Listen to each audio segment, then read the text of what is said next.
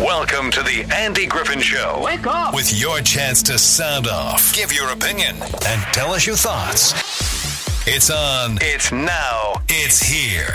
It's the Andy Griffin Show on News Radio 890, 92.5, KDXU, Southern Utah's news talk leader. Welcome to the program. I'm Andy, live in the Camping World of St. George Studios. Thanks for joining in today. A sunshiny, but I'm told cold day. I've been here a few hours, so I'm. It was cold when I got here, but it's always cold at 5 a.m. It seems like. Anyway, uh, Police Day today. Kyle Whitehead, the Chief of Police of St. George City, is here, along with Communications Director and uh, PIO, Public Information Officer Tiffany Mitchell. Hi, Tiffany. Hi, Kyle. How are you guys? Hey, good morning. Great. Good morning. Thanks for coming on the program today. Really appreciate you guys, regulars here. Uh, I actually was trying to get uh, Nate Brooksby on too, our acting sheriff in the county, and uh, actually newly elected. Newly sheriff. elected. That's yeah. right. Uh, c- that kind of fell through, but we're going to get Nate on here. He actually is committed to coming and being on on the show occasionally. So uh, looking forward to having him on there too as we get our our our, our, our law enforcement officers on here. And by the way, folks, uh, today you might get pulled over by uh, Kyle Whitehead himself. Uh, I don't. It's a weird. It would be like an honor to be pulled over by the chief. of police. I don't know about that. But at the same time, it would be like well, I just got pulled over though, so it's not an honor. I I don't know. So yeah, in in uh, light of our, we're really trying to push a, a traffic campaign, um, trying to get people to slow down and, and reduce crashes this year. And so, in, in an effort, me and, and the rest of my command staff will be out today working with the traffic unit um, throughout the day, trying to help with some of that. Just be some extra bodies out there. So you may see some extra unmarked cars. So just beware. Um, are you going to be in an unmarked car? Oh yeah, we oh. our our administrative vehicles are unmarked, so they're they're a little harder to spot than those than the the regular marked cars. So a little sneaky. I remember years ago. This would have been like 1982. We're talking a long, long time ago. But uh, my buddies and I were trying to get to. We had a, a, a, girls basketball team that was nationally ranked, and we were they were playing a game across. The, this was in Salt Lake, across town, and we were running late, and we actually cut through a gas station. Oh uh, no! At a, at a red light, we cut through a gas station, and there was an unmarked police car behind us and we got pulled over. We didn't get a ticket. We got yelled at though. It wow. is illegal. It is illegal to yeah. avoid a traffic signal to yeah. go through a parking lot. We did that, and, and it was uh, it was a long time. I actually wasn't driving, but I, I was I got to hear the lecture uh, firsthand mm. right there. I was I was in the front seat, front passenger seat, got to hear the lecture. It was yeah, it was a pretty good one. So, uh, but don't cut through gas stations, people. Come on now. We, we talked a little bit about hotspots uh, last time you guys were on here a month ago, but uh, let's reiterate a couple of them, especially the speeding part of it. I know that that's been a real concern of the St. George Police Department lately. What are the what are the worst streets for speeding right now uh, above the speed limit? Well, everyone will say every street in the city, but this morning, uh, we the the day shift uh, officers in this area of North Bluff, about 1250 North Bluff, and some traffic unit worked on speeders coming southbound on, you know, coming down SR 18 to where, it, yep, yeah. where the flyover it switches from 55 to 45. So, wow. as you know, we've had a couple of crashes there, 3 mm-hmm. fatalities and 2 mm-hmm. crashes. So, where speed was a major uh, major factor. So, right today, that's where we worked on, but it seems like Dixie Drive is is a hot one. Uh, the Boulevard, even people don't realize it's only 30 miles an hour there. River Road's only 40. So everywhere we're having we have issues. So we're just trying to hit those hot spots. And something I might mention on the heels of our radio program. I think it's only been three weeks ago that we met last. That's, that's right. You guys, uh, yeah. We had a caller uh, talk about Mall Drive and some of the concerns there. And if mm-hmm. you recall, we had someone go over there that that day. In fact, during the program, and start focusing on that.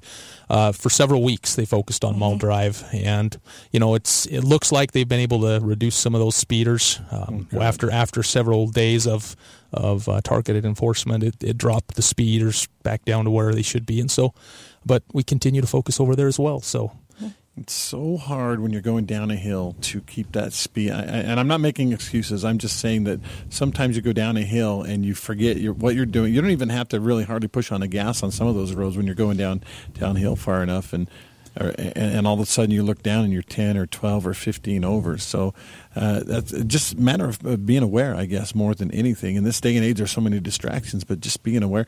I know our new car has you know, we have one of the screen, the touch screens, and it has like 87,000 different things you can do on the touch screen. And it's like, if, if I wanted, I could pay attention to that and not driving. And that's, that's not good. No, it's not good. That's, that's kind of the point is we want, we want people to, when you're behind the wheel, that's what you're doing. That's, that's your job is to make sure that you're, you're driving, only driving, paying attention to what's going on in front of you and around you. In this cell phone era, I mean, obviously distracted driving is bigger than it's ever, ever been. Uh, but but is it as big a problem as it sounds like it is? I mean, you guys are there on the front lines with this. Is is this something that, like, is it a leading cause of accidents now? Distracted driving? Yeah, I, I think it is. Uh, wow. A lot of it is hard to show. You know, once the crash occurs, of course, sure. it's it's hard to really prove. But um, I'll tell you. Uh, because I drive an unmarked car, it's it's often and it's very unassuming. It blends in very well. Um, I see if I were to stop cars only for people with their cell phones up and driving on my commute to and from work, uh, I would probably be an hour late going oh, both ways. Man. I mean, I, I, I really, literally, I see probably a half dozen people Wow. each commute. You know, it's it's really a problem. I know there's a bill right now. Um, we may talk about this in a little bit, but yeah. uh, before the, the legislature, they're in session, um, looking at some new ways to uh, hopefully make our, our state better. But uh, they're they're looking at some legislation now to uh, potentially make it a hands-free state. Um, and I, I think personally, I think we're to that point. You know, we, we need to it's at a point now where we've we've got to put the phones down. Um, all of these cars have the, the Bluetooth connections. You can they're they're voice uh, voice activated, and we we've got to get away from um, being able to have these devices. You know, and hopefully people would just do it willingly and voluntarily. But we're seeing that's not the case, and we continue to see these these texting and distractions. It's it's unfortunate. Yeah. So, according to the National Highway Transportation Safety Administration, there's six deadly decisions, deadly choices, and distraction is definitely distract, distracted driving is one of those six. Ooh. What do you know the others off off the top of your head, Tiffany? Uh, I do. It's uh, speed, speed, distraction, driving left of center, hmm. um, following too close, failure to yield. I believe.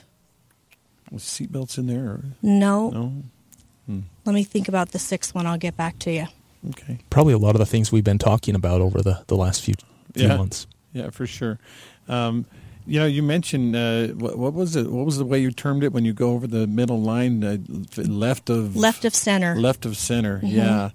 Uh, I don't know if it was here. I think it was up in Salt Lake, but uh, just just uh, there was a fatality on the road recently in the last week where somebody went over the center line. I think it was on Bangerter Highway. Actually, now that I think about it, uh, and it was a young person, maybe 25 years old, and they lost their life because they went over the center line and hit a, a dump truck head on. And of course, the people in the truck were hardly hurt, but I'm thinking, what what could possess a young person, unless it's distracted driving, yeah. to go over the center line? Because, gen- I mean, you know, if you hear an 80 year old go over a center line, you're thinking, okay, medical, you know, maybe a heart attack or a stroke or something like that. But a 25 year old male going over the center line just doesn't make sense unless they were just not paying attention. Yeah, it's it's hard to say, I, but I think a good portion of those probably are due to distractions. And sometimes we think about distractions as just being our phones and and I think that is a big part of it. But you know, we we see everything from people um, applying makeup, eating breakfast with two hands, and steering with their knees. I Shaving. mean, yeah, the people are you know maybe distracted by their kids in the back seat and mm. trying to deal with a problem back there instead of pulling over and just uh, addressing whatever the issue is. It's it's it's surprising at how many distractions there are in, in these cars nowadays. That being said, I think phones are probably still number one, though, right? Of, oh, absolutely. distractions and uh, just go sit and have dinner with somebody at somebody's house, and after about uh, after you eat, maybe not even until uh, when you're done eating, but uh, at some point, everybody's grabbing their phones and checking something, and yeah, it can it can be a, a little bit frustrating. Uh, you were talking a little bit about legislation. I know the session is in right now; they're working on laws and bills and things, and I'm I'm curious at what point does it come across your desk, Kyle, as the chief of police, when a new law or a new order is put into place? Do you get like an email and, and a memo, and you have to read it in front of everyone? I mean, how does that work? No, the state's actually very good. The Attorney General's office each year, um, they're very involved in the, the legislative process. There's actually a law enforcement legislative committee that's very involved in um, tracking and, and giving input on these bills. And so what they do is once the legislature is, is done and then that wraps up, they will put together a, a summary and then they'll actually go on and, and come to different parts of the state and present and talk about the bills and just kind of give an overview on what's changing, particularly with law enforcement, what we need to be aware of. And so, uh, usually when they come and come here, it's out at the sheriff's office, and we send a couple of our staff out there to take notes, and, and then we bring that back and disseminate it to, to our organization. Is it? It sounds like the you know you know the old game where you somebody tells the person in the front of the line a secret, and then after about seven people, the the secret is completely changed. Is there any risk of that? I know. I, I mean, do you have some kind of official document you get, or, or yeah, they usually give us a summary, and okay. then the, the, bills. I mean, they're they're you can go online and see what the actual bill is, and and when we before we convey it to our our department, that's what we try and do is base it off of the bill itself. Some sometimes the bills aren't real clear um, yeah. don't give us clear direction. And so we'll have to seek some legal counsel, legal guidance from our city attorney's office, from the county attorney's office hmm. on how best to proceed with, with some of these. Um, for example, a few years ago when they passed the, the medical marijuana statute and right. all of that went into play, there was, there was quite a bit of uh, confusion and questions um, amongst the law enforcement community on, okay, this bill is passed, now what actually does it mean? And one of our uh, prosecuting attorneys uh, in the city attorney's office spent uh, probably a month putting together information and res- information researching, and then he came in and provided a, a, few hours of training to our officers, and it was very helpful. He did a great job, and so yeah, some of these sometimes it can get a little confusing. Yeah, it's not as simple as okay, if it's in a gummy bear, it's illegal, yeah. uh, or or something like that. I, I know what you're saying. Uh, well, it's good. Uh, you know, d- does what's the process uh, when when something is passed? Uh, you mentioned uh, off air to me that sometimes you get, you know, it might be May, you might get some new new laws that you have to worry about. It might be uh, January 1st of next year. Uh, how do you know? When do you find all that out? Usually, when the bill is passed, there is a date that okay. it, will go into effect. Um, hmm. Generally, we see those either in May uh, following the session or it seems like July. It's usually sometime between May and July. Sometimes they'll wait until the next uh, the next year, calendar year, um, and sometimes they go into effect immediately, depending on what the what the statute is and what I guess the the they feel that the need is to, to enact the law. If it's urgent enough, I guess. Yeah. Huh?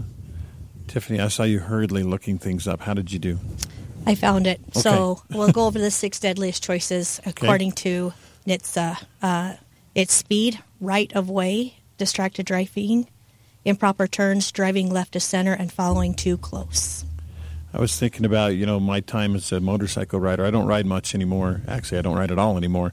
Uh, but uh, I, I, was thinking about your list. I'm like, okay, this person that pulled in front of me and, and caused me to crash did like three of the six things. yeah. Uh, and and it didn't affect him because his car was hardly hurt. But I was, I still have some physical problems from it, and that's been five years. So. Yeah. Yeah, uh, I've never had. I'm fortunate. I've never had someone close to me die in a traffic accident. You guys deal with this kind of stuff every single day, though, uh, and and the life altering things. And you know, I guess I'm reflecting back a lot because I did spend some time recently in the hospital. But uh, I'm just I'm looking at it and I'm going, we don't take this seriously enough, do we? Because people are maimed, people are killed, and, and you can't undo that kind of thing. Uh, does it affect you guys, or are you able to kind of put it in a little box in the corner and and uh, and, and let it go by? I think a little of both. Of course, it sticks with us. All of this does. Mm-hmm. Everything we see. And I think that's why what drives us to want to improve it is because we see the negative and the terrible side effects that that these actions have. So people will sometimes they give us a little bit of heat over, oh, you just want to write tickets, you just want, you know, yeah, this or quota, that. Quota, quota, whatever. Yeah, or money, money, whatever. Uh, but that's not the case at all. It's a per, it's personal to us. We see it daily, and, and it shouldn't happen to anybody. And so that that's the point to it all. but yes, it does. It, it sticks with us a little bit. You try to, you do what you can to tuck it away in a box, and because mm. you have to, you've got to move on. There's going to be another call. There's going to be another crash. There's going to be someone else that needs to be stopped, yeah. and so you've got to just keep moving. Good point. You know, years ago, I, I don't think I've ever told this story on the air, but uh, years ago, we lived in a little upstairs apartment in Logan. My wife and I were going to college, didn't have any kids yet, and uh, one night I heard this weird little it was you know winters in Logan are very unforgiving, and it's you know it's it's zero degrees with a wind chill of minus twenty or whatever, and and so uh, I hear outside you know through the closed windows I hear some, some kind of moaning or, or, or I couldn't tell what it was. I thought it was an animal, and uh, I mentioned to my wife, I said, "What is that?" She said, "I don't, I don't hear anything." And, and we waited a few more minutes, and then it, was there again. And I, and I, I said, "What is that?" She said, "I don't know." And I said, "Should I go out and check on it?" She's like, "Oh, it's it's minus twenty wind chill. You don't want to go outside. Plus, we would have had to go uh, the way the thing was set up. I would have had to go out and around and, and anyway, it would have been a pain in the neck. So I didn't, I didn't go check on it. Uh, and then uh, it happened again a couple of nights later, and it happened again a couple of nights after that. And after we had moved out, it, I had found out that uh, this uh, guy, this couple that lived down there, he was uh, abusing her, and she would go outside to cry and mourn and, and just, you know, to get away from him.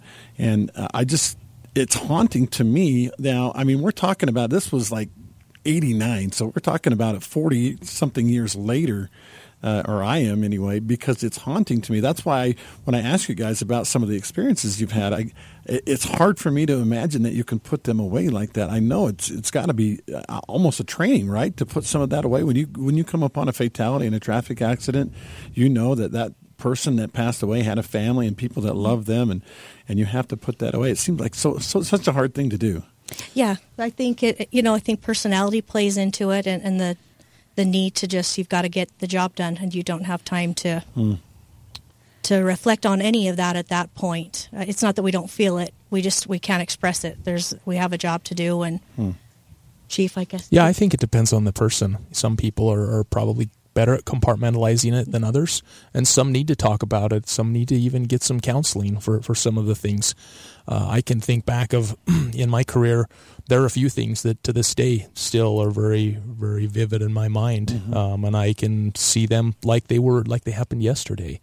Um, you know, it, trauma and, and, violence and things like that. It's it's something that, that does tend to to stay with you, and you know, you're probably never going to forget it. Yeah. But hopefully, people we can, uh, officers can find healthy ways to to um, work through it so that it doesn't cause ongoing problems when I was a when I was a youth, maybe 14, 15, 16 years old, in there, uh, we had a police officer that lived in my neighborhood, and at, at some point in the line of duty, he had to uh, use his gun and take someone's life.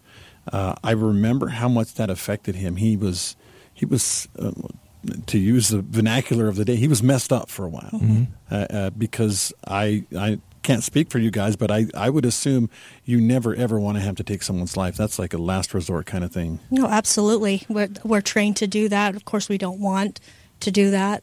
Um, so that we have a we have a good setup in training to where with de-escalation and you know slowing down and, and taking mm-hmm. our time before we go into any situation, especially if, if we're talking about someone that's going through a mental health crisis or even domestic violence, some you know someone that's being violent or may have weapons. We, you know, we're trained to to slow down and, and do what we can to not escalate the situation and hopefully de-escalate it before it becomes violent. And then going back to you talking about decar, uh, you know, compartmentalizing. Yeah. yeah. Um, we have a really great program we've just been implementing the last year or so in the department of peer support system mm. to be able to help our fellow officers deal with the stresses of life whether it's at work or home or financial or or whatever that may be so that we can all stay as you know as mentally healthy as possible and feel like we have someone to go to and some resources to deal with the stress of this job I'm glad to hear that because uh, it's no secret that those that serve in the military or those, those mm-hmm. that serve, you know, on the police department are more likely to do harm to themselves after or even during the time that, that, that they're serving. And so uh, I I think the time to there used to be a time we would run and hide from this stuff. Mm-hmm. Oh, you know, get over it. You know that that kind of thing. I think that time is done. I think it's time now to to face the proverbial music and, and Mm-hmm. deal with these deal, deal with these issues. Yeah, it's okay to say I'm struggling. Mm-hmm. I this is hard. I need some help. And it doesn't make you a pansy or a wimp or you know whatever. It's it's it's real life. Well, think about it. Is it is it are you tougher if you're vulnerable? Is it is it I, I think people are very brave to say I have a problem because no one wants to admit, "Hey, I'm struggling." If you're tough, that's what you do. You admit that you are hmm. you're feeling vulnerable and you need some help and and there's nothing wrong with that. Nothing speaks more strength, I think, and, and a healthier person than to say, I can't do this on my own. I need help. Yeah, yeah, agreed. I, I, although there is that misconception, uh, and you know, me growing up, and maybe Kyle's a little closer to my age than you are, Tiffany, but uh, Oh, where, I don't know. I don't know. where, but but it was you know back in the day, you were tough if you didn't admit your feelings. You, you- Sure. the the tough guy buried that stuff. We didn't, we put it away. You you would never see. I mean, I you know my dad, uh, he listens to this show, bless his heart, but I don't think I saw him cry for my Mm-hmm. up until I was like 17 years old. First time I saw him shed a tear, I couldn't believe it, and and that was the way. That was Mm-hmm. Sure. the way he was raised. That was the way I was raised. Sure. No, what- at that point, maybe it's not right, wrong, or indifferent. You know, things and people change, and hopefully for the better. Yeah, yeah, for sure. Uh, we're talking with Kyle Whitehead, Chief of Police of St. George, and uh, Tiffany Mitchell, who is the Public Information Officer with St. George Police Department. Uh, wanted to talk a little bit about cold cases, and we'll get to that in a minute. And uh, also, we'll take phone calls when we come back. Compelling guests, hot topics, the latest news. Always on the Andy Griffin Show. Is there a juicy part in it for me? Right here on News Radio 890, 92.5, KDXU. Southern Utah's news talk leader. Welcome back. I'm Andy. I'm so happy to be with you today and uh, glad that you're listening. I have the fe- pleasure of having Kyle Whitehead and Tiffany Mitchell with me on the air right now, the St. George Police Department, both dressed in their uniform blues, looking sharp. Thank you. Yeah, looking good. Uh, and uh, Tiffany's got her flak jacket on the outside, and Chief, I think, is wearing one on the inside, right? Oh, mine's on the outside too. It's just different color. Blends in. oh, oh He's a gee. chameleon. Yes. Oh, okay. Yeah, no, I, I guess I didn't look close enough. Hmm. I should have punched you in the stomach to see yeah. if it worked. See if I was even wearing it. That seems like a really good idea. A really good idea. Andy, I think Punch you know next time you see the, stomach. chief, you should If, yeah if punch you him in the could get away with punching one, I would probably be the one to do because I'm sure my reaction time and, and some of my other tactics have, have long, long left my, my abilities. So. or that'll spring into action and just surprise the heck out of you. The training will take over. Yeah. And he'll have me on my belly with my hands behind my back before I knew It's it. like a snap. Yeah. So yeah, I don't want to. I don't want to try. It, I wouldn't I'm- risk I'm it. pass. Yeah. All right. Uh, we uh, again, if you want to call 673-5890, if you have a question for the police department here today for Tiffany or Kyle, uh, Seth is first up. Seth, hey, you got a question for the police or Tiffany? What's up? How about one for you and the rest of the gang? Was there some kind of birthday another uh, yesterday? Birthday? Did one of you? Did Not one of mine. No. It- it- Tiffany. It was Sergeant Bangerter's on Saturday. Oh. Mm-hmm. I heard you mention in passing that it was somebody's birthday. I Oh, thought it Ti- was yours. Terry Draper's birthday was yesterday. Oh. Yeah, over at the hospital. Oh, was it really? Yeah. Oh, I better. Seth, when's your birthday? today. Oh, happy it's birthday. today. But I'm going to have two this year. Okay. Yeah, because You only, you're only I'm- supposed to have one though. So why why do you get two? What's going on? Well, um, I believe I was uh, created at conception. Ah, okay. And say on the 25th of maybe May, I'm going to celebrate 80. Okay. Well, And for Tiffany and and uh, and company, um, I'd like to ask if there's going to be a police academy this uh, citizens academy this year. I am so glad you asked that. We are, we've got a few in the works, and maybe Chief can elaborate. But right now, Seth, do you have uh, social media? Do you have a Facebook account? I do, but I, I pay no attention. I, I don't want to get sucked in, you know? yeah. All right. Well, we're we're doing a Citizen Academy through social media, Virtual. virtual. Yep. Um, but we are looking at how to do um, an online so uh, Citizen Academy as well as an in person. Ah, now the best part of it for me is watching the performers do 911. I was hugely impressed with the skill of those people and recommended that uh, only geniuses can do that job. Hmm. Yeah, Mhm. Yeah, we have some great dispatchers. and you got to be able to stay calm for sure. You looking for a job, Seth? We probably Uh, put you no, no, no, no. I'm I'm retired and I like it. He's raising So, he's raising and ducks, Kyle. The the trip out t- at the shooting range at the uh, uh, well, I got a chance to strap on a big gun and uh, shoot bad guys in a training room. Yeah, how'd you yeah, do? How'd and you do? I interviewed a uh, an ex-military uh, fellow who was a murderer. Ooh. And so that's the kind, and and the bike patrol and all, just incredible amount of information.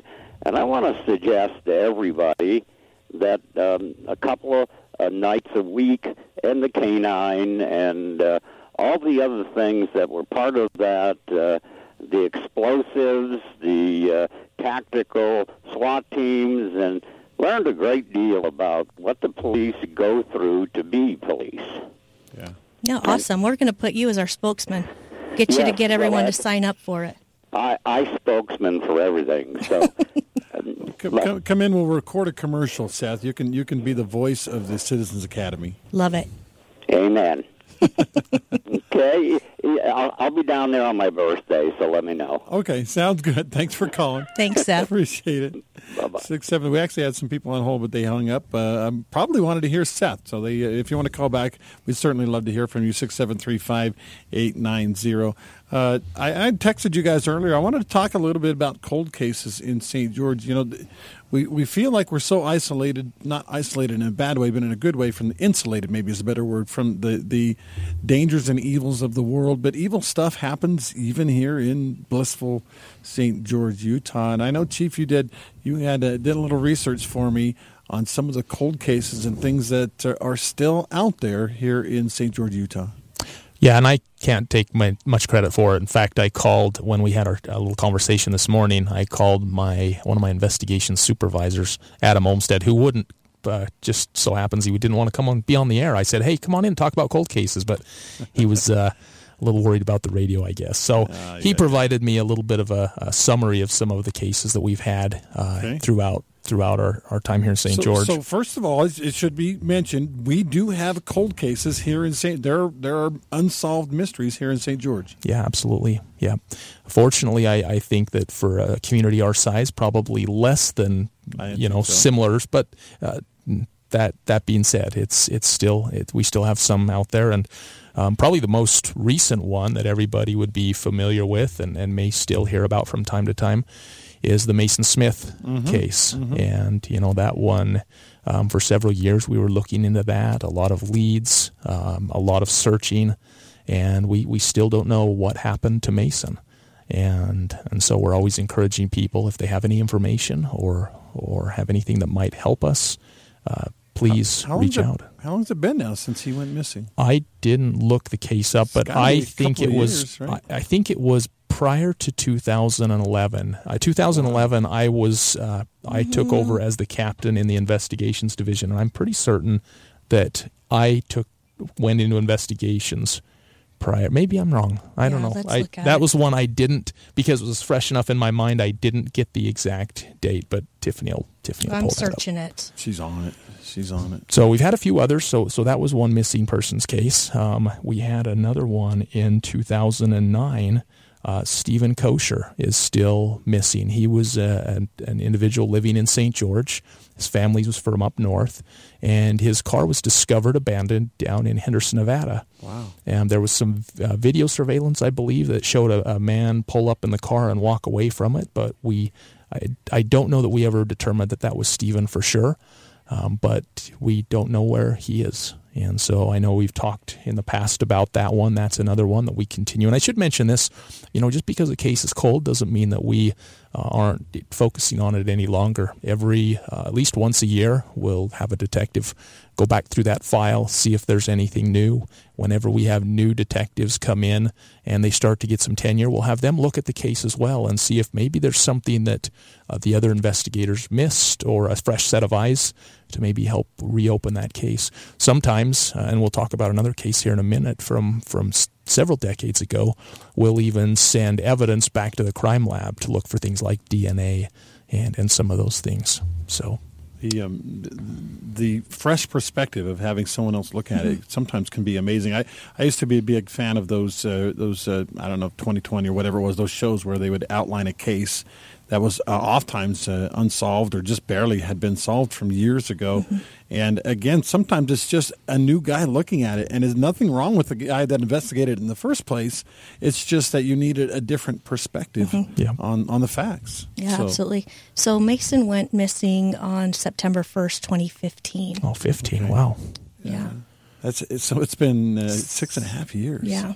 And he was 14 at the time. He was 17. Oh, he was 17. Yeah. Mm-hmm. So he'd be nearing his mid twenties at this mm-hmm. point if he's if he's still around somewhere. Mm-hmm. And that one we had quite a few sightings and, and mm-hmm. callers. Um, most of those we were able to follow up with and, and found that they weren't uh, they weren't actually him. But uh, we we did get quite a few leads on that case. And yet he's still out there somewhere. We mm-hmm. think. Yeah. Mm. Crazy. It, do you find? And I'm not really asking you guys to speculate, but does it, is it often the case of the person doesn't want to be found, they disappear somewhere because they don't they're tired of their life and they want to go do something else? I don't know how you know, I, I couldn't speculate to that. It, it, would be difficult to just completely disappear and assume a new identity unless you went somewhere that was very, you know, you left the country or you went somewhere very rural. Um, but you know, at some point, you're going to have to get uh, an ID or mm-hmm. some some means of of income. And so, not that I mean, it happens. Don't get me wrong, but um, I don't know how easy that would be in today's digital age. You know. Yeah, good point. Good point. You know, if you if you touch any of your social media accounts, all of a sudden you're found in mm-hmm. one way or another. So interesting. Okay. Do you have more, Kyle? Yes. So um, back in 2002, we actually had uh, two cases that are still out uh, open. Um, Jason Dennis was a uh, teenager that went missing. His father showed up at the, one of the local schools and reported him missing, and um, hmm. did several searches for him and uh, just a high school able to find. kid. And... Yeah, lived down in Bloomington Hills area, hmm. and that uh, that was one that's that's still open. Um, that one's been reopened um, at least one other time that we've really spent some time looking through everything, and so we just don't know what happened to to Jason. Then um, in another uh, 2002 case was Lyman Platt. It was a homicide actually. Um, there was a discount golf store here on Bluff Street, and that was a, a homicide. With the uh, he was found in the golf shop with several gunshot wounds. We never did solve that case. Mm. There there were some leads and some follow ups that we did, but uh, is unfortunately, that, is that our only murder case that's unsolved? No, no. There's uh, there's one other that I'm aware of now. Again, I, I only know back to this this last one I'll talk about in 1991. Of course, it was it preceded me. I was uh, actually in '91, still in middle school. So, was, uh, yeah, I just graduated college myself. Ah, so. well, so yeah, 1991. Um, and I'm probably gonna get this name wrong, but it's Ermelinda Garza. Uh, she was found down on South River Road, almost to the state line. If you remember, River Road used to go through and then turn into dirt. Um, she was found almost to Arizona on River Road. Um, it was a homicide. She was found shot to death, and um, really not any. Nothing ever came of that one. We we didn't know. Of course, in '91 there was probably we didn't have the technology that we do today.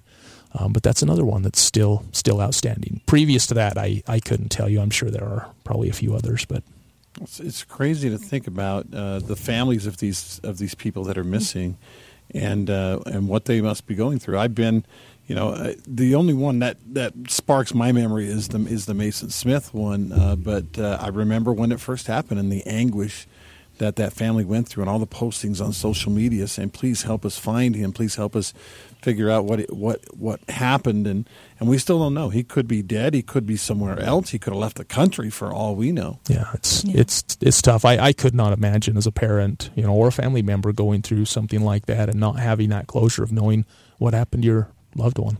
Hmm. Yeah, for sure. All right, let's go to the phone lines. Uh, hey, thanks for calling and being patient. What's on your mind today? We've got the St. George Police on. Hey, thanks for taking my call.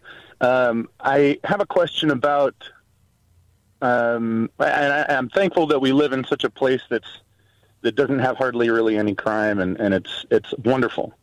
Um, but my question is, if there were a situation where um, someone's committing a crime and a citizen wanted to step in, uh, what what's the whole thing about a citizen's arrest is that even a real thing, or is that possible for people to do to hold someone like that in a citizen's arrest until police arrive? Or uh, that's my question. There is a statute on the books that talks about uh, that does allow that for a citizen's arrest.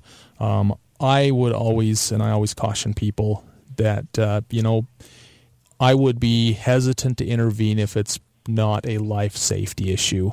Um, in today's day and age with you know it's not like it was 50 years ago where people were a little bit more well I shouldn't I shouldn't say this it seems like you can you can find yourself in in you know just just a verbal altercation can turn violent in seconds and so uh, right. uh, you know if it's somebody that's being beaten you know an assault some some crime of violence then you know that's something you're going to have to decide for yourself there there are laws that protect you from that as far as an actual arrest um, let me see one. We'll probably go. I'll have to pull this up. I can't well, remember the, reason, the statute. The reason I asked was because uh, I was going through the the gas station at Costco with a friend of mine the other day, and this this gentleman starts yelling at the top of his voice at, some lady in front of him.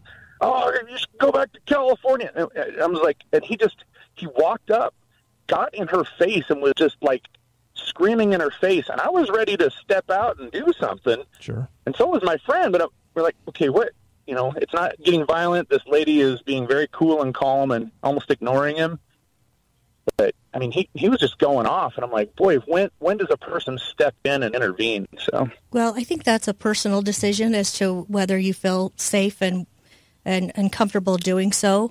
I certainly don't think there's anything wrong in explaining to someone that what they're doing is inappropriate and and asking them to, to stop doing that behavior. We have people that notice traffic issues. They're, someone's driving erratically or unsafe. People call in and they're actually willing to and able to sign on citations to get involved that way. So it, it's really personal as to whether you feel comfortable. Mm-hmm. But, you know, and this uh, citizens thing that you guys are doing on online to help train people in some of the police stuff is that a would that coincide with things like this? Or? Well, it, it's just to it, it's we're trying to educate everybody through social media outlet as to what we're all about. So what, what every we're going through every department and just educating you, teaching you about what we do. So, uh, and I appreciate that you're willing to get involved because I think there's sometimes there's too many too many times that people don't get involved. And, mm-hmm. and she could have felt very threatened and wished that someone would have spoken up for her. So, I oh, think yeah, we all have a day at least. You know? I'm sure we all have a responsibility to watch out for each other. We have a hashtag IMSGPD for that reason. Is that we want everyone to be a part of our police department because we can't be everywhere. Uh, but with that, we want you to be safe. We don't want you to put yourself in a in a situation where you could get hurt. But we also mm-hmm. appreciate everyone wanting and, and hoping and trying to do the right thing. Yeah, awesome. Hey, thanks, guys. Thanks for the call uh-huh. today. Appreciate it. All right, let's go to line two. Hey, thanks for calling. You're on with St. George Police. And Andy, what's up? Oh, good morning. I'd like to talk about the cold case situation. Yeah. Uh, there's a very famous cold case uh, in California in San Luis Obispo County that was solved after 20 years by uh, Ian Parkinson, the sheriff there. She was, it was Kristen Case. You probably remember that. Mm-hmm. Kristen Smart, I mean. And um, so I'd say kudos to those people not giving up because Sheriff Parkinson there did not give up, and they finally. Uh oh. we lost her. Mm. But uh, I, you know, uh, the point she was making was uh, with the cold cases. uh, sometimes it's up to the family to. I know you guys. I don't know if you like this or not, but if if a mom, you know, if a daughter's missing and the mom keeps calling you, that's going to keep it a little fresher in your mind, especially to the investigating officers, right? Well, I hope that we it wouldn't take the family pushing us. I, I would hope that we we continue to to look at all leads, and, and as long as information is coming in and there are things to be done, we're going to work those cases. You know, we're not. It's not going to depend on the family. Now, at some point, those cases unfortunately do go cold, mm-hmm. and so even if the family's calling um, repeatedly, I, I don't know that that would necessarily make us go, well, we got to act like we're busy on this case if there's just nothing to do, you yeah. know. And so that's yeah, good point. Good point. Uh, I got to get a commercial break in. We missed it by only ten or six minutes or something now, but we'll get a we'll get a break in. Uh, if you want to call again, there's still time for you to call into the show. Uh, Joe Schoney is a loan consultant, and he has been sponsoring this show since I've been here and much longer. He's uh, he's been in Southern Utah for two and a half decades. Joe Schoney uh, believes in customer service more than anything else. He's not one of those guys that's going to leave you hanging. He'll he'll get a text or an email or a phone call every single day of your loan, letting you know exactly what's happening. That's why Joe gets five out of five stars on Google reviews. It's Joe Schoney with New American Funding. Phone number is 435 319 8214 or just Google Joe Schoney, S C H O N E Y. He is NMLS 121041. Final segment on the Andy Griffin Show. If you're going to call, it's pretty much now or never. 673 5890. I'm on with St. George Police Department Chief Kyle Whitehead and uh, Public Information Officer Tiffany Mitchell. Thanks for coming in again. You too. You look great. Always a pleasure. Yeah. Feeling good? Thank you. Life is yeah. good. Kyle's going to be out in a patrol car today. Well, he's going to be out in his car, but he's going to be out patrolling the streets in a police vehicle. Yeah, yeah. doing police functions for change. that's, that's, always exciting. Watch out. you, I guess you can't really tell us where you're going to be, but uh, you'll be in a. Well, oh, we'll, t- we'll no, tell I, you where we're going to be. We, okay. we just don't know yet, but maybe we'll send you a text every time uh, I change locations. If we're focusing on a certain area, I'll send you a text. It'll know. be in our it'll be on our social media. We're not hiding. I've we'll make it very clear. I'll be driving between here and home is the only driving I'm planning on doing today, so you don't have to worry. Where Where me. do you live again? What part of town? I'm over just kidding. In, uh, over in Middleton, by the way. I'm in St. George. So. what do you drive? I'm just kidding. Don't answer that. Uh, okay, now hold on a second. I did actually. I, true confession. I got pulled over by St. George Police about uh, it's like a year ago, maybe nine months ago, on Bluff Street. I was just going down the hill and got going too fast and pulled me over and asked that magic question Do you know how fast you were going? Mm. I said, uh, Actually, no, I, I don't know how fast I was going. And I was going, I don't know, like 10 over or 12 over or something. Hmm. But, uh, didn't get a ticket, just got a talking to, which is which is good sometimes actually, you know, you remember when you were a kid and and you knew you were going to get a, a whooping, a spanking, mm-hmm. and and you knew it was coming, and the dread was way, way, way worse than the actual spanking was. In fact, a lot of times you didn't even get one, it, but but you had to think about it and worry about it for hours. That's kind of kind of the way it is sometimes with tickets. You get pulled over, and you're like, oh no, and. and I think I had a brother that mastered the art of of you know screaming in pain before then so i, Oh, I think boy. at times it, it went a little lighter on him but yeah Yeah, yeah. Well, in my family, I and I, I did believe in. I guess they call it corporal punishment, spanking my kids to teach them some things. I mean, if you have a two-year-old that runs out in the street, you need to make sure that they don't do that again. And mm-hmm. that was one of the lessons I had to teach my oldest boy. But I never had really had to spank the younger kids because they saw that their older brother got a spanking, and they didn't. Okay, I won't do that now. You mm-hmm. know, whatever he did. So it, it somewhat. Anyway, uh, we're, we're talking cold cases a little bit. Um, how often do, do your detectives pull those things out? I mean, are these uh, uh, do they hang over their heads and they feel guilty about them all the time and they have to do them, or, or do they just uh, you know at, at, at some point you go, you know what, we got a file here. It has a, a bunch of cold cases, and I'll get to it when I when I get to it. No they, usually the supervisors will pull it back out um, I, I think we've been looking at them traditionally every couple of years at, at minimum but sometimes it's even more more often than that And and the thing about it that we don't maybe admit is there is there there are drugs in the street of St. George, uh, and and a lot of times those missing people it has something to do with that kind of nefarious bad things. We don't want to admit it, but it's out there, I guess, huh? Yeah, I suspect it, it can. It can, but uh, you know that's that's one thing I think it's important to remember. Those sometimes when when people uh, either go missing or are victims of homicide, you know, I, I hate to uh, say, well, you know, they were they may have been involved in nefarious. Yeah, they were Yeah, involved in nefarious No. behavior. I I think it's the they regardless of what they were involved in, I they didn't deserve Mm-hmm. what what happened. Yeah, good point. Good point. Uh, you guys got anything uh, exciting planned besides pulling people over today? A few meetings. Yeah, working on traffic. Awesome. Well, thank you so much for spending your time with us today and uh, and talking all things SGPD. As you know, you're always welcome here, and uh, if uh, not sooner, we'll definitely see you next month. Excellent. Thank you. Thanks. Tiffany and Kyle on the Andy Griffin Show, St. George Police Department. Uh, Great job as always. Tune in tomorrow. We've got, uh, let's see if I can remember who's on. To- oh, well, we're going to talk water tomorrow with Zach Renstrom.